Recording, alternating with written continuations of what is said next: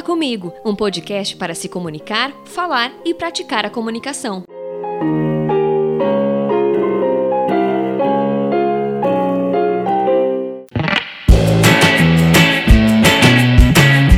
Internauta! Que saudades que eu estava de você! Você achou que eu tinha te abandonado? Não, eu não te abandonei, eu simplesmente estou atrasada. Me perdoem de verdade, a vida engolindo a gente, principalmente nos aspectos profissionais, mas cá estou.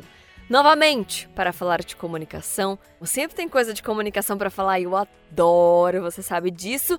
Um episódio diferente, porém parecido com outro que eu já fiz, que eu adoro, na verdade. Mais intimista, digamos assim, para falar um pouquinho de comunicação, mas como eu sempre falo em vários episódios aqui, eu amo quando tem feedback. E os feedbacks que vocês me enviam são essenciais, fundamentais e imprescindíveis para eu continuar com os episódios aqui.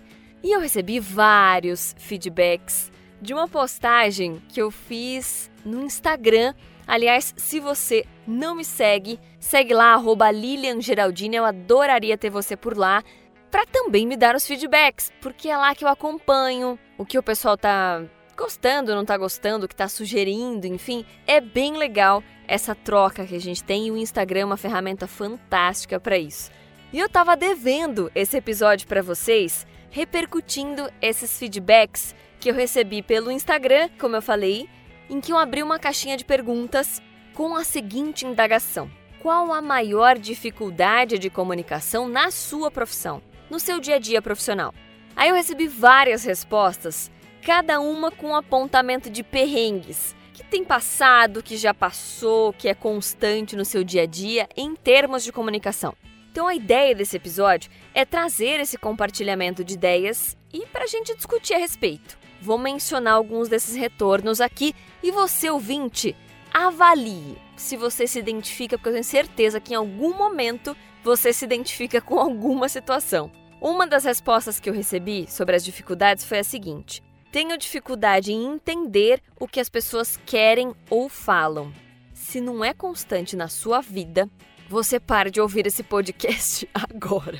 Porque quem nunca passou na vida uma situação como essa de ficar olhando para alguém ou lendo algo 300 vezes, seja uma mensagem, um e-mail, uma carta, enfim, que é que essa pessoa quis dizer. Em vários aspectos, por não entender mesmo, pelo fato de a pessoa não se fazer entender, ou ter algum problema de concordância, de sentido mesmo da frase, de não colocar direito as palavras, erros gramaticais, por que não? quantas são as situações que nós já nos deparamos em algum momento da vida. Outro, falar com superiores de forma clara, objetiva e sem neuras. Quem nunca deu aquela tremida na base por medo de falar com alguém que tem um cargo maior que o seu? Nossa, mas eu tenho que ser mais respeitosa, mas ao mesmo tempo eu tenho que falar mais rebuscado, porque quantas foram as vezes que você ficou pensando e repensando para poder falar com alguém que tinha um cargo maior que o seu? Outro, interpretar e-mails. Interpretar aí a gente devaneia, né? Porque olha, interpretar é algo difícil nos dias atuais. E agora que a gente só tá usando a internet, ou está usando muito mais a internet, por conta da pandemia que evidenciou tudo que a gente já tinha de dificuldade, imagine só, a gente tem que interpretar leituras o dia todo, né? Mais um: ser clara e objetiva. Outro: interpretação de texto escrito. Um simples bilhete já é um desafio. Pois é, é um desafio mesmo. E aí se encaixa, um vai se encaixando com o outro aí, porque no fim das contas tudo é dificuldade de comunicação, certo? Então vamos avaliar todos esses aspectos. Essa questão do e-mail, de interpretação, de entender o outro, até para poder ser objetivo no que você quer, né? E é isso que você espera do outro também, normalmente. Eu vou trazer aqui um trechinho para você relembrar comigo da entrevista da Melissa Oliver, de quando ela participou aqui do Fala Comigo. Eu achei bem pertinente trazer esse trecho para que você que de repente não ouviu tenha esse gostinho de como foi o episódio e possa voltar lá no episódio 2, quando a Melissa participou aqui e falou sobre ruídos da comunicação, especialmente em período de pandemia. A Melissa, uma grande amiga, trabalha com orientação de carreira e psicodrama, e ela é fantástica no que ela faz. Acompanhe aqui então um trechinho dessa participação dela, quando ela começou a falar a respeito do uso do e-mail e o quanto foi legal esse bate-papo, diversas dicas só nesse trechinho. Curte aí. Fala comigo. Eu lembro quando o e-mail começou a, virar ferramenta de trabalho das empresas, que antes era o telefone, era a tal da circular. E escrever é, e-mails corporativos exige uma linguagem um pouco mais formal. Pois é, eu ia até te comentar isso com você, que uma outra amiga, a, a Ellen, também falou é, a respeito disso. Ela falou: olha, eu já tive um problema é, recentemente por é, comunicação, é, informação desencontrada na hora de escrever um e-mail.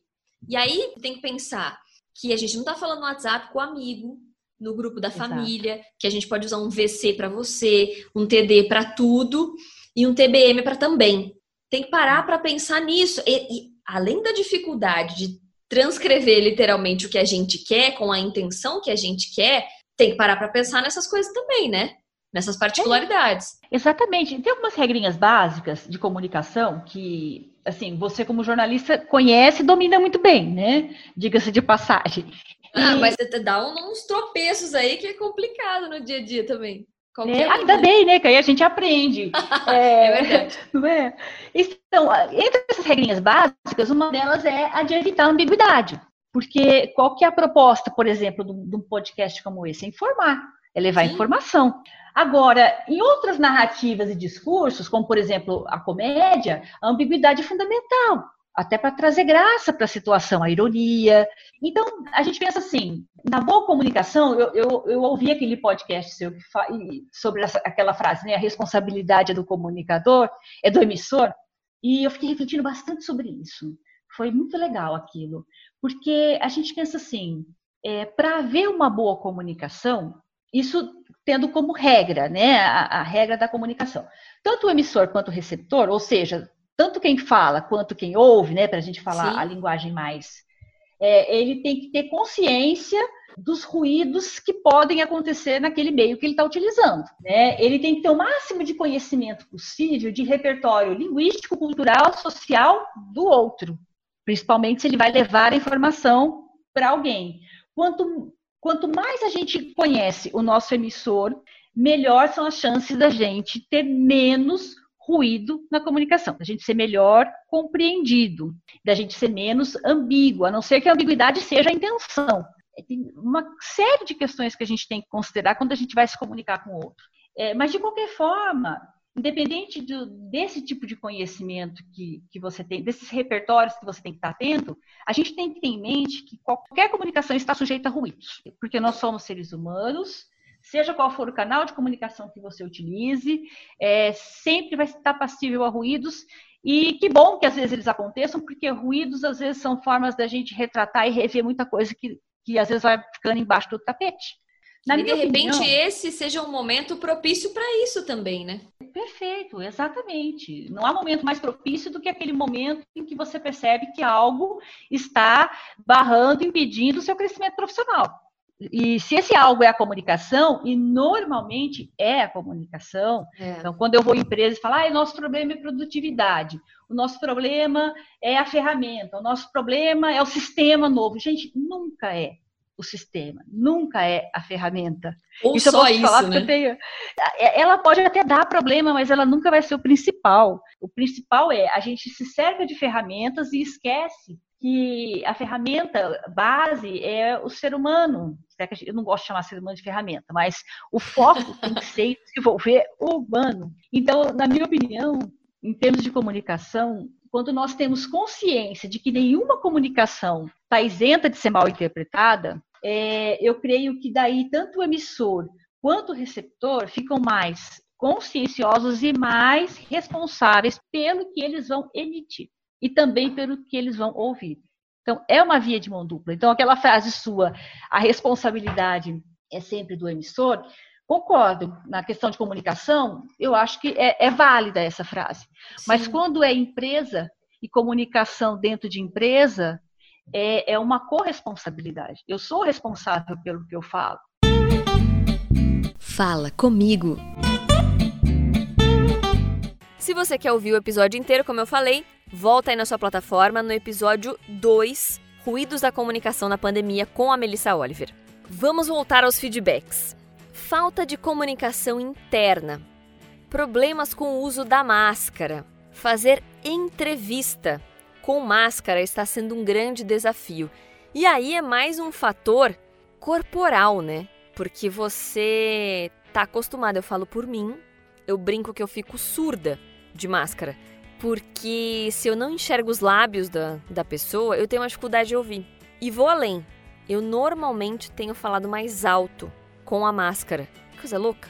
Parece que se eu não me ouço bem, a outra pessoa também não ouve. Às vezes acontece, mas nem sempre é assim. Pode ser que ela esteja me ouvindo bem, mas eu tenho que aumentar o volume da minha voz, o que é péssimo, porque eu desgasto mais a minha voz sem necessidade alguma. Você também se sente assim? Gente, eu sou a verdadeira surda de máscara, é uma coisa muito louca. E isso a gente já comentou aqui num episódio que a gente fez sobre Libras. Você já deve ter ouvido também a dificuldade das pessoas que têm deficiência auditiva de praticar a comunicação, porque ela necessariamente tem a ajuda da leitura labial. Então dá uma baita diferença, né? Olha quanta coisa a gente perde na comunicação em determinadas situações. Mais um feedback. Conciliar tudo o que eu tenho para falar com pouco tempo disponível. Ser conciso. Fantástico. Ser assertiva e clara sem ser grossa. Esse foi o melhor feedback sincerão da vida. E é verdade, porque muitas vezes você quer falar e fala, eu vou falar, para ver se a pessoa entende de uma vez. Mas aí você fala, não, não posso falar o que eu quero, o que eu penso. Olha que dificuldade. Ou você normalmente já é uma pessoa mais direta, mais objetiva, que fala na lata, sabe? E aí na hora de escrever um e-mail, por exemplo, ou mesmo numa reunião, enfim, você lá e pá, fala. Às vezes pode ser mal interpretado, às vezes as pessoas não entendem que você é assim. Então é bem difícil essa parte também. Mas aí a gente vai retratando aqui ao longo do episódio também a respeito disso. Vou trazer mais um trechinho para a gente relembrar, desta vez da jornalista, mentora, professora, palestrante Vânia Bueno, que participou do episódio 11 do Fala Comigo.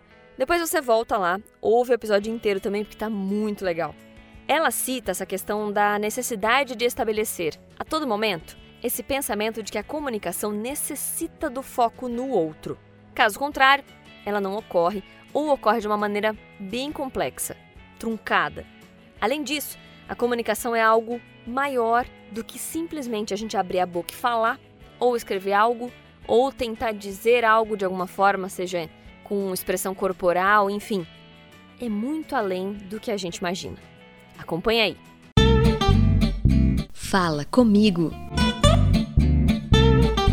Que comunicação para mim já faz um tempo deixou de se resumir aquilo que a gente fala e o que a gente escreve, né?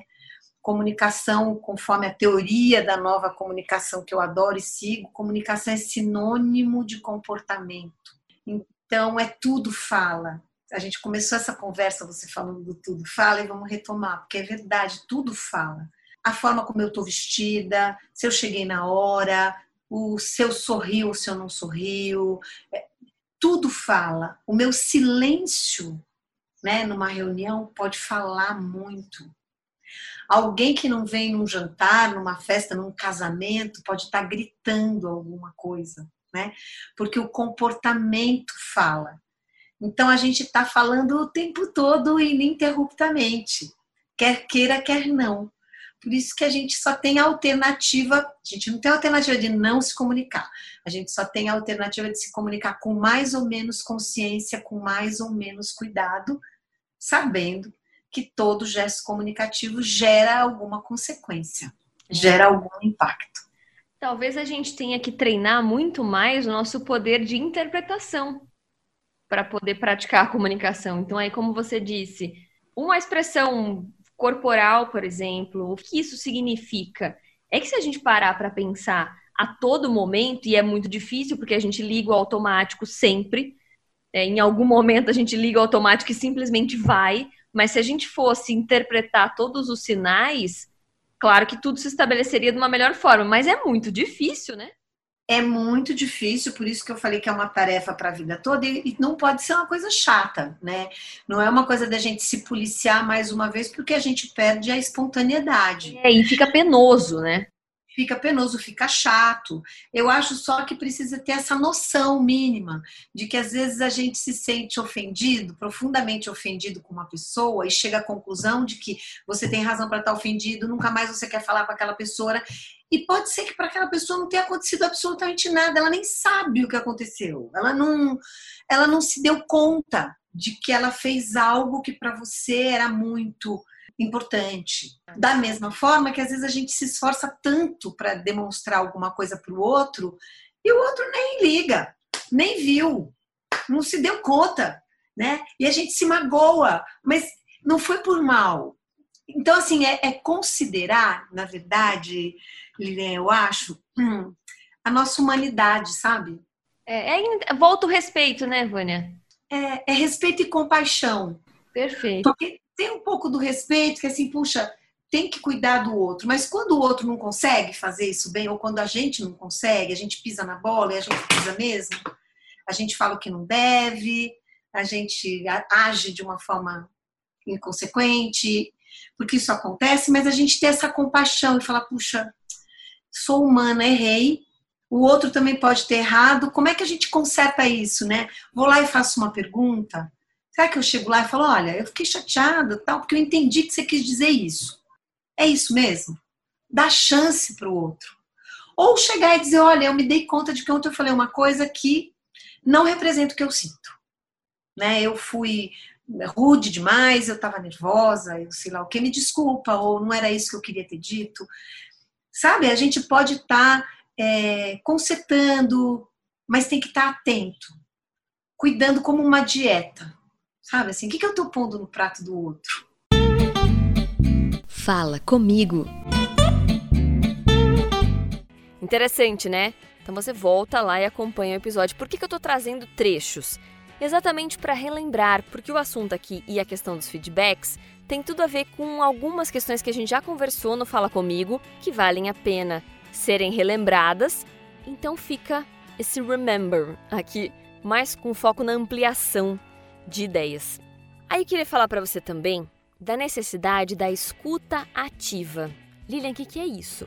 É a escuta, basicamente, mas é aquela escuta em que a gente presta atenção. Porque senão a gente só tá ali, ó. Estão passando sons e palavrinhas pelo nosso ouvido, mas a gente não processa. E a escuta ativa é aquela que você realmente está ali para acompanhar o que está sendo dito para você. Recentemente, Fiz um curso com a professora Rosana Zacaria, que é consultora em projetos de comunicação, fantástica também, e ela falou sobre essa questão da escuta ativa.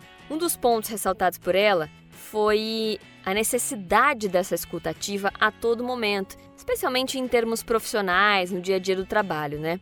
E aí entram questões como estar atento ao outro, estar de fato em estado de presença. Sabe quando você está ali de corpo e alma, que a gente fala, não está só de corpo presente? É bem isso. Perceber o que o outro está dizendo de fato, reconhecer o contexto do outro. Às vezes a gente tem que avaliar e aí, quando a gente começa a pensar, fala: Meu Deus do céu, eu não vou conseguir falar uma frase na fila do banco. Porque agora eu tenho que avaliar porque será que aquela pessoa falou que hoje tá calor? Não é bem assim. Mas, de qualquer forma, às vezes tem um contexto. Vou falar por mim. Eu sou a doida da fila do banco. Adoro fazer uma amizade. O meu marido fica louco. Que ele fala que eu, ele deixa cinco minutos sozinha ali, eu no cantinho. Eu já fiquei amiga de umas três pessoas. Então já tô amiga da senhora ali. No supermercado já tô comentando o preço do sabão em pó. Com a outra já tô conversando que a criança, quantos meses tem. Sou dessas mas porque eu gosto de fazer isso. E aí normalmente eu encontro uma pessoa que também gosta. E aí a coisa flui. Mas por que, que ela tá falando às vezes? Ai, será que vai chover hoje? Porque ela quer puxar assunto. Porque ali tá entediante para ela e ela quer ficar ali. Então é nesse aspecto do contexto, mas não só nesse, claro, Muitas das vezes, o que as pessoas falam tem algo por trás, tem uma intenção por trás. Esse contexto que a gente tem que avaliar. Ou a necessidade de perceber o porquê que ela está falando daquele jeito. Não só aquilo, mas daquele jeito. Está usando aquele tom, está falando daquela forma. Essa é a questão do contexto. E claro, praticar a empatia, se colocar no lugar do outro para tentar entender se ele falou de uma maneira mais ríspida, se ele está chateado, né, por algum motivo e aí ele foi ríspido desse jeito, ou foi intencional, por que, que ele fez isso, e eliminar outras distrações, ruídos. Foi isso que a Rosana destacou nesse curso, e claro, um trechinho só, mas que eu lembrei que caberia aqui essa questão da escuta ativa. Os ruídos são aquilo que a gente tem no dia a dia. Sons, tem vários aspectos, a gente pode trazê-los aqui novamente em outros episódios, mas é barulho que possa dificultar a comunicação, problemas que a pessoa tenha pessoais, problemas que ela tenha físicos, no caso da escrita, uma dificuldade cultural ali, então de repente ela não sabe empregar as palavras da maneira correta, tudo isso é ruído.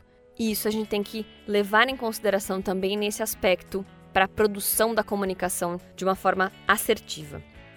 Para se tornar um bom comunicador, eu já falei aqui também em vários momentos é importante que você conheça o assunto e conheça a si mesmo, porque isso facilita tudo, simplesmente tudo. Um comunicador, ele é bem informado, porque daí ele fala com propriedade, tem segurança porque ele conhece aquele assunto, ele é carismático, ele é elegante no sentido de ter uma postura equilibrada, projeta bem a voz, ele fala de uma maneira que faz com que você tenha uma escuta ativa. Então você fica preso àquela comunicação e também entra naquela comunicação. Porque a comunicação a gente sabe, emissor, receptor, a mensagem que está sendo transmitida do emissor para o receptor, mas que retorna ao emissor por meio do feedback. Se a comunicação do emissor está sendo bem eficaz, o receptor se sente parte daquela comunicação. E aí retroalimenta com o feedback, enfim a comunicação de fato acontece. É educado, ele passa a impressão de confiável, é extrovertido, porque não? Também fala né, com um sorriso na voz, com uma harmonia, ele te traz para dentro da comunicação. Acaba sendo brilhante, além de ser natural, porque ele fa não é forçado. Ele faz com que você acredite que para ele tá, estar falando daquilo é sempre muito legal, mesmo que às vezes não seja tanto mas ele te faz acreditar que ele tem domínio daquilo e que para ele está sendo natural aquele processo. Ah, e o mais importante, humildade, né, gente? Humilde acima de tudo. Para falar isso aqui eu não sei, me desculpe, eu vou pesquisar, depois eu trago o retorno, me desculpe, eu errei. Por que não fazer isso? Caso contrário, você passa de arrogante e aí todo o seu processo de comunicação cai por terra. E a voz, Lilian? Pois é. A voz é um dos elementos que causa identidade nas pessoas. Você reconhece as pessoas pela voz, certo? Mas ela não age sozinha, lembra? Trouxe aqui também uma pesquisa da Universidade da Califórnia que constatou que um dos elementos que impactam a nossa comunicação é o tom de voz, sim, 38%, 7% é determinado pelas palavras que nós usamos, mas 55% pelas formas não verbais da nossa comunicação. Postura, gestos, aparência, movimentação, expressão facial, corporal e tudo mais. De qualquer forma, a voz é um instrumento importantíssimo para a comunicação e diversos cuidados são necessários com ela, mas aí esse é tema para outro episódio. Como preparar melhor a sua voz, como passar uma impressão melhor de segurança com a sua voz, porque isso faz toda a diferença também. E aí o carisma entra na questão da voz, tem vários aspectos para serem avaliados. Resumão. Resumindo, o Telecurso 2000 aqui. A comunicação é um conjunto de questões. Ah, tá, Lilian, que legal. Descobriu a roda. Não, não é bem assim. Quando você se torna melhor no que você faz, Pensa aí, me responde mentalmente. Quando você pratica, certo? No meu caso, preciso confessar aqui para vocês, exceto a baliza, porque essa maldita nunca sai direito. Pratico, pratico, pratico. Tá bom, não pratico tanto, eu confesso que eu fujo da baliza muitas vezes, então acho que é por isso que não melhora muito. Mas enfim, é, quando você pratica bastante algo, se torna algo natural para você. Assim também é com a comunicação. Eu não sei dizer para vocês quando eu me senti mais segura para falar, mas certamente foi de tanto fazer. E vou te dizer que, nossa, é lindo, sempre acontece de uma forma natural para mim. Não, eu também fico nervosa. Pede para eu falar de física quântica na frente de três pessoas. Já era, travei. Então se torna mais natural quando eu falo algo que eu tenho domínio, que eu conheço de fato. Tenho dificuldade também de falar com superiores, muitas das vezes, mas aí eu penso o seguinte: sim, ele pode ter mais diplomas que eu, pode ganhar mais que eu, sim, ou ocupar um cargo maior que o meu, mas nós somos exatamente iguais como seres humanos, certo? Então por que eu tenho que ter medo dele? Na prática eu sei que não é assim. Na hora a gente treme mesmo na base. Mas se pelo menos um pouco desse pensamento ficar conosco, o medo começa a ir embora e a gente pelo menos se arrisca e as coisas fluem de uma melhor forma. E aí eu queria encerrar falando de um outro perrengue clássico que eu sempre ouço. Inclusive uma amiga sempre relata que é a tal da timidez. O travar na hora que precisa se expor, fazer uma apresentação, falar com mais pessoas ou falar alguma coisa com alguém falar não, uma dificuldade absurda que a gente tem no dia a dia. Eu tô lendo um livro chamado, e aí me desculpem o palavrão, tá? Não vou colocar pi, porque não precisa é o nome do livro mesmo. Vocês vão entender. Ninguém é fudido por acaso. Mas aí o fudido pode ser trocado por fodido. Tanto que a palavra está escrita com F, uma hashtag, dido. Então serve para fudido e fodido. Lilian, baixou o nível desse podcast, mas você vai entender o que eu tô falando. É do Ricardo Bellino. Eu tô achando fantástico esse livro, porque o que, que ele fala? Que o fudido, com U, é o cara loser. Sabe aquele cara derrotado? Pronto, derrota na vida. E o fodido é o cara foda, que em algum momento atingiu o patamar do foda. Você fala, aquele cara é foda naquilo que ele faz. Pronto. Essa é a diferença das duas palavrinhas. Aliás, das duas letras dentro de uma mesma palavra. Muda todo o contexto. Nossa, mas por que você está falando isso? Porque ele ressalta algo bem legal. Ele fala que quando ele era adolescente, ele ia para as festinhas e tal, e ele tinha um defeito de pensar grande. Aí ele pedia para dançar com a menina mais bonita. Como ele fala que ele era feio, óbvio que ele escutava um não. Era sempre assim. E aí aquilo ia deprimindo ele. Até que ele chegou e falou assim: não vou convidar mais ninguém. E aí a vergonha era tanta que ele não sabia nem o que fazer até a hora que os pais dele iam buscá-lo. Criou-se uma insegurança ali. E ele conta que apesar de tímido, e ele ressalta que ele acha que era mais insegurança do que timidez nesse caso, ele gostava de conversar. E aí ele foi se aproximando da equipe de som para não ficar sozinho, tem toda uma história, mas o que eu quero dizer? Às vezes não é timidez. Às vezes é como o caso dele, é insegurança. Alguma coisa te traz a insegurança. E aí tem uma série de questões que a gente envolve na insegurança, né, gente? Porque em algum momento você foi bloqueado, porque você não tem conhecimento daquilo que você vai falar, porque você tem medo de gaguejar, você tem medo das pessoas rirem de você, um monte de outras questões. Mas como é que a gente vence essa insegurança? Além da prática, além de conhecer a si mesmo e saber quais são os seus gatilhos que podem te travar ou não, além de conhecer o que você vai falar, criar propriedade naquilo, e aí entra a questão de estudar, pesquisar, se tornar de repente uma autoridade naquilo, isso vai te passando segurança. Entre outras questões internas que têm que ser trabalhadas também, com ajuda profissional ou não, de qualquer forma, podem e devem ser trabalhadas. Mas a gente tem que lutar contra a nossa insegurança. Isso é primordial no processo de comunicação.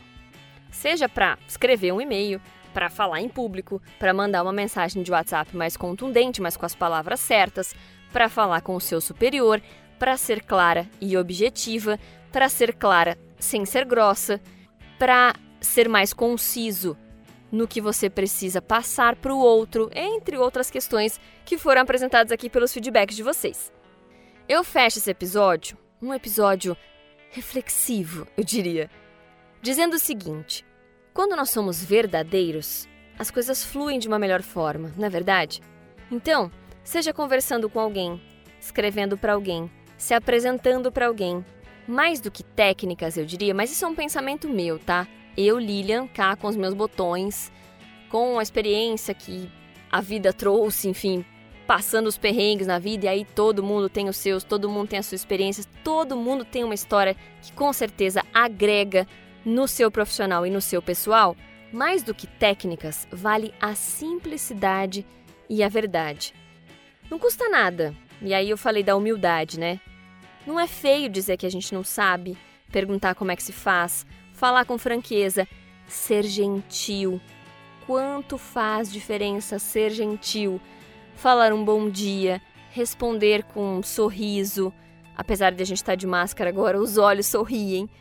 Então faz diferença. Se abrir para o outro, se abrir para ouvir o outro, entender o outro. Pensar em como seria se você estivesse no lugar dele. Coisas banais. Podem parecer banais, mas que fazem a diferença no todo e nos resultados da nossa comunicação. Eu gosto de um termo que eu inventei aqui, coisa minha. Deixe o seu eu comunicador aflorar nas pequenas coisas. E aí, quando você menos perceber, você vai se tornar um comunicador melhor nas relações profissionais e pessoais como um todo. Sem perceber, você vai estar mais tranquilo e mais seguro para escrever um e-mail, para escrever uma mensagem, para conversar, para se apresentar, para se impor, para se posicionar, para passar a sua opinião, se silenciar no momento correto e saber perceber isso, para se fazer ser entendido e para melhorar a sua relação de percepção e de entendimento do outro. E aí, o processo de comunicação está completo. Espero que você tenha gostado desses minutos de reflexão aqui no Fala Comigo. Deixe o seu feedback, já te falei, para você acompanhar nas redes sociais, arroba Lilian. Tô por lá e a gente se encontra no próximo Fala Comigo. Um beijo!